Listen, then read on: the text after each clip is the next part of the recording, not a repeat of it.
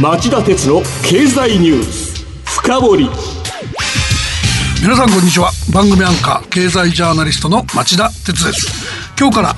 えー、アシスタントの杉浦さんと僕は2人揃ってスタジオに戻ってアクリル板を挟みマスクをしてという3密回避策をとっての放送となります。そんな2人揃っての復帰記念放送として今日は特別ゲストを招いております。皆さんこんにちは。番組アシスタントの杉浦舞です4月24日からリモート放送が始まりましたからスタジオに2人揃うのはおよそ2ヶ月ぶりのことになりますね。そうだね。さて今日は日本の経済政策のレベルを上げたい。新生シンクタンクグローカル政策研究所の目指すところとは？と題してお送りします。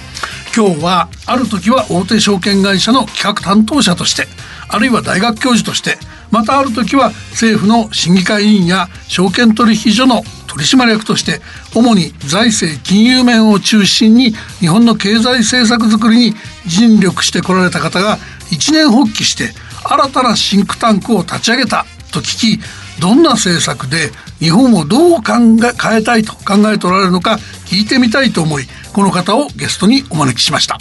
ご紹介します。グローカル政策研究所代表理事の河村祐介さんです。河村さんこんにちは。こんにちは。河村祐介です。よろしくお願いします。よろしくお願いします。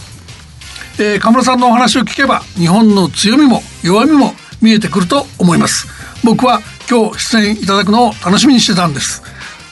よろしくお願いします。よろしくお願いします。それでは CM の後町田さんにじっくりインタビューしてもらいましょ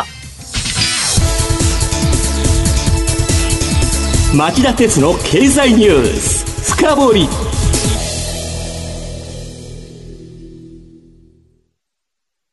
長引く低金利資産運用にお悩みの皆様ファンドラップをご存知ですか？ファンドラップは分散投資による安定的な運用と管理を専門家に任せる人気の資産運用サービスです。大和証券では人気の大和ファンドラップに加え、付加価値の高い大和ファンドラッププレミアムや、インターネットで手軽な大和ファンドラップオンラインを取り揃え、お客様に最適な資産運用をご提供いたします。ファンドラップは大和証券。詳しくは大和ファンドラップで検索、またはお近くの大和証券まで。大和ファンドラップ、大和ファンドラッププレミアム、大和ファンドラップオンラインによる取引は、価格の変動等による損失を生じる恐れがあります。お申し込みにあたっては、契約締結前交付書面をよくお読みください。大和証券株式会社、金融商品取引業者、関東財務局長、金賞第108号。今日の深掘り。インタビューに入る前にまず河村祐介さんのプロフィールをご紹介します。河村さんは1977年に東京大学法学部を卒業後大和証券に入社1981年にアメリカのワシントン大学で LLM 法律学修士号を取得2000年に長崎大学経済学部及び大学院の教授に就任日本証券業協会自主規制会議公益委員、一橋大学大学院客員教授を経て、2010年に大和総研専務理事に就任。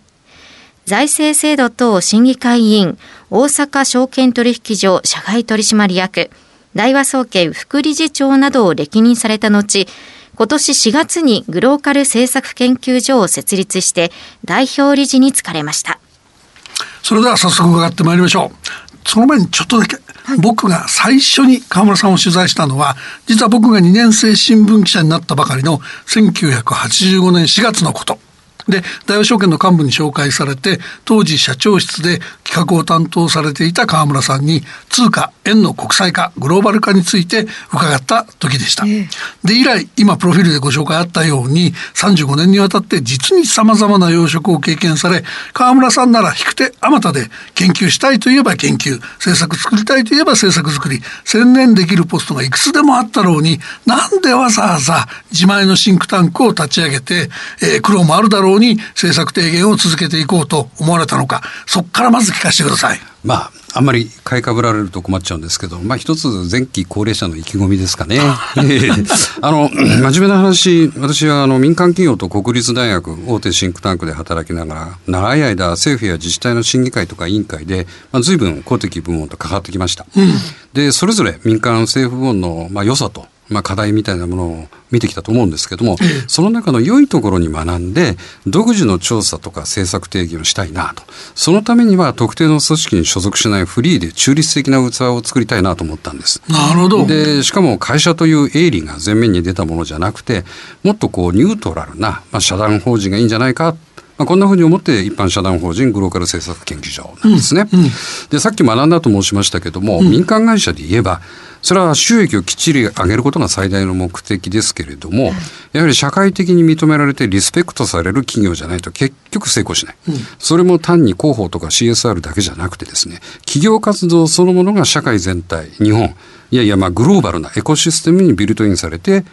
つまり収益を上げることイコール社会のため人のためになるという発想がとっても大切だということですね。うんうん、いわゆる SDGs ですよ。国連のね。えー、で、数年前僕 SDGs を随分お勧めしたんですが、みんな何それなんて言われたんですが、まあ最近皆さんバッチつけてるんで安心してるとこです。で、他方、政府とか自治体っていうのは公平性とか納得性、それから調和っていうのは一番重視するわけですよ。決められたルールや範囲を守んなきゃいけないんで、現状の課題を分かってても、べき論で仕事はできない。うん、まあ、新型ウイルス対応で随分役所や行政は批判されちゃってるんですが、ここで我々は政府行政の役割って何かなってことをもう一回思い出すべきかなと思ってます。べき論で仕事をするっていうのは、まあ、ワイドショーならいいかもしれませんけども、勝手にルールを変えちゃうことになるんで、そんなことしたら国や自治体の信頼が大きく失われちゃうわけですよ。で、コロナ対応について中央省庁や自治体の少なくとも現場は本当に一生懸命やってると思います。で、ちょっと叩かれすぎじゃないかな。まあ、こうしたような、まあ、見方もですね、私の立場からなら、ちゃんと発言できるんじゃないかな、なんて思ってます。うん、あのー、そういう意味で、哲学とかフィロソフィーはよく分かったんですけど、はい、具体的にどんなシンクタンクを目指して、どういう政策を出していかれようとお考えになってるんですか、あのいろいろあるんですけど、まあ、理念的に言えばミクロの現場勧告をマクロの政策提言に生かすということになるわけですね。で、グローカルっていうネーミング自体がグローバルとローカル、つまり地域経済と、まあ、あ世界的な視点というものを合わせたようなものなんですね。はいはい、で、今その具体的に提言しているものに10万円の特別給付金の活用というものがあります。で、これはですね、日本中に、まあ、生活に十分ゆとりのあるお金持ちと言われる方々、大体300万人ぐらいいらっしゃる。うんうん、で、300万人のかける10万円というと300億円なんですよ。はいはい、で、この方々がこの10万円を受け取った上で、それを感染症ワクチン開発に活用したらどうかというアイデアなんですね。でしかもこれも単なる寄付じゃなくて、うん、ある種の投資ファンドとして立て付けたらどうかと。うん、ですから不要不急の10万円集めて300億円の感染症ワクチン開発ファンドにする。で、うん、研究者にとってはこれはある時払いの最速なしという使いやすさがある反面、うん、まあこれ投資ですからね、お金を出した人々はその研究の途中経過をしっかりチェックする。いわゆるガバナンスが効く、そういう仕組みにしたいと思ってます。それエクイティ的にいくんですか？これはね、まあ難しい言葉で言うと、永久劣後最適で、あ、なるほど。購入型のクラウドファンディングをこう組み合わせたようなそういうイメージです。面白いね。うまくいくといいですね。ありがとうございます。その他にはどんなこと？を、うん、最近ね、とっても面白いいい話があるんですよ。うん、熊本マスク。アベノマスクじゃないですよ。うん、熊本マスクです、で、これすごいんですね。ちょうど3月から4月頃、コロナ対策で、まあ、マスクが足らないと大変な騒ぎになってる時にですね、熊本の金融機関、それも民間の銀行だけじゃなくて、商工中金など政府系金融機関も一緒になって、地元の財界とかさらに九州財務局までが一致団結して取り組んだプロジェクトなんです。でこれ金融機関や財界融資などがマスク1枚500円ではい、えー、買い上げるってやつなんですね、うんうん、で当時手作りマスクって800円から1500円ぐらいしてた時ですから、うんうん、まあ、500円で買い上げますと、うん、でそれを手にマスクが手に入らない子どもたちにただで無料で配りましょうというプロジェクトで、うん。うん、当初目標は1万8000万円ぐらいにしたんですよ。ところが実際にはなんと49万枚も作っちゃった。すごいこれすごいんです。で、このプロジェクトの意味するところは、うん、コロナ対策としてすごかったっていうだけじゃなくてですね、熊本という地方に潜在的な豊かなジョブマーケットがあると。うん、で、これを実証したんじゃないかと思うんです。具体的には、その、普段の制御をやりながら兼業復職をやっていくことができる、何せ熊本の総総世帯数73万世帯それで49万枚ですからね、うんこうなると地元に住みながら大都会からの東京とか福岡からのそういう仕事を兼業する余地っていうのが出てくるわけですよ。でしかもこのコロナでテレワークがすっかり普及しましたので、今後非常に見込みがあるんじゃないか。人手不足解消にもなりますね。地元のなんといってもあの所得の向上につながって、だねまあ、こういうじ非常に地道ですけどもすごい可能性があるし、日本はまだまだ捨てたもんじゃないなと思いますし私どもはこれらを東京に全国にこうつなげていってさらにグローバルな展開を図っていきたいしいろいろな政策提言を積極的にやっていきたいと思っています。小室さん、ローカルは今のお話ですごくよく分かったんだけど、はいもう一方のそのグローバルにはどう展開していくんですかこれねまたコロナになっちゃうんですけどね、うんうんこのコロナみたいな深刻な感染症の原因って結局のところは地球全体のエコシステムとか生態系を人間がぶっ壊してしまったというところにあるんじゃないかって問題意識を持ってるんですよ。で要は病原菌などは大昔はですね人間がそんな入り込まない土地で、他の生き物たちとそれなりにこうい折り合ってバランスをとって存在していたのに、人間が巨大な機械やなんかでですね急速かつ大規模に破壊しちゃって、彼らいるとこがなくなって、あちこち飛び出てしまった。地球のバランスが崩れちゃったわけですね、うん。ですからワクチン開発というのは非常に重要であることは間違いない。うん。でそれはもう私も心待ちにしてるんですけれどもだけどそれって対症療法なんですよね、うん。だからどんないいワクチン出してもそれにが効かないウイルスだとか病原菌が出てくる。でまたワクチン開発をする。そのたびにですねなんとかアラートなんで出してたら人間生活できていかないわけですよ、で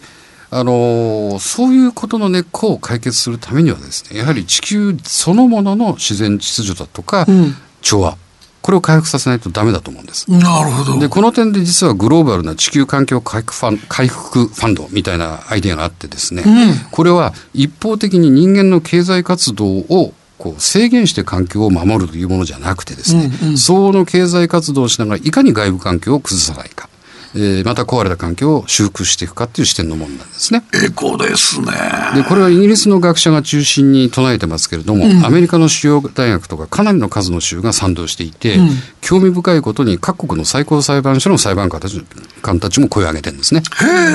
で僕も実はこれ非公式に手伝ってくれないかと言われてまして、これをお展開していきたいなとこんなふうに思ってるところです。なるほどね。河村さん、今日はとても興味深いお話をありがとうございました。しましたあの、様々な、その政策提言、期待してますんで、ありがとうございますぜひ頑張ってください。よろしくお願いいたします。あの、本当に今日はどうもありがとうございました。ありがとうございました。以上今日の深掘りでした今日は日本の経済政策のレベルを上げたい新生シンクタンクグローカル政策研究所の目指すところとはと題してグローカル政策研究所代表理事の河村祐介さんをゲストにお招きしいろいろとお話を伺いました。番組への感想質問などがありましたらラジオ日経ホームページ内の番組宛てメール送信フォームからメールでお送りいただけます。またこの番組はオンエアから1週間以内ならラジコのタイムフリー機能で聞けます。詳しくは番組ホームページをご覧ください。さて町田さん今晩11時からの町田鉄の経済リポート深掘りはどういう内容でしょうか？はい、えー今夜の町田鉄の経済リポート深掘りは思考停止が続く原子力政策。規制委員会が六ヶ所村の核燃再処理にお墨付きと題して、えー日本経済研究センターの特任研究員で長崎大学教授の鈴木達次郎さんにお話を伺います。それではこの後夜11時から再びお耳にかかりましょう。ささようなら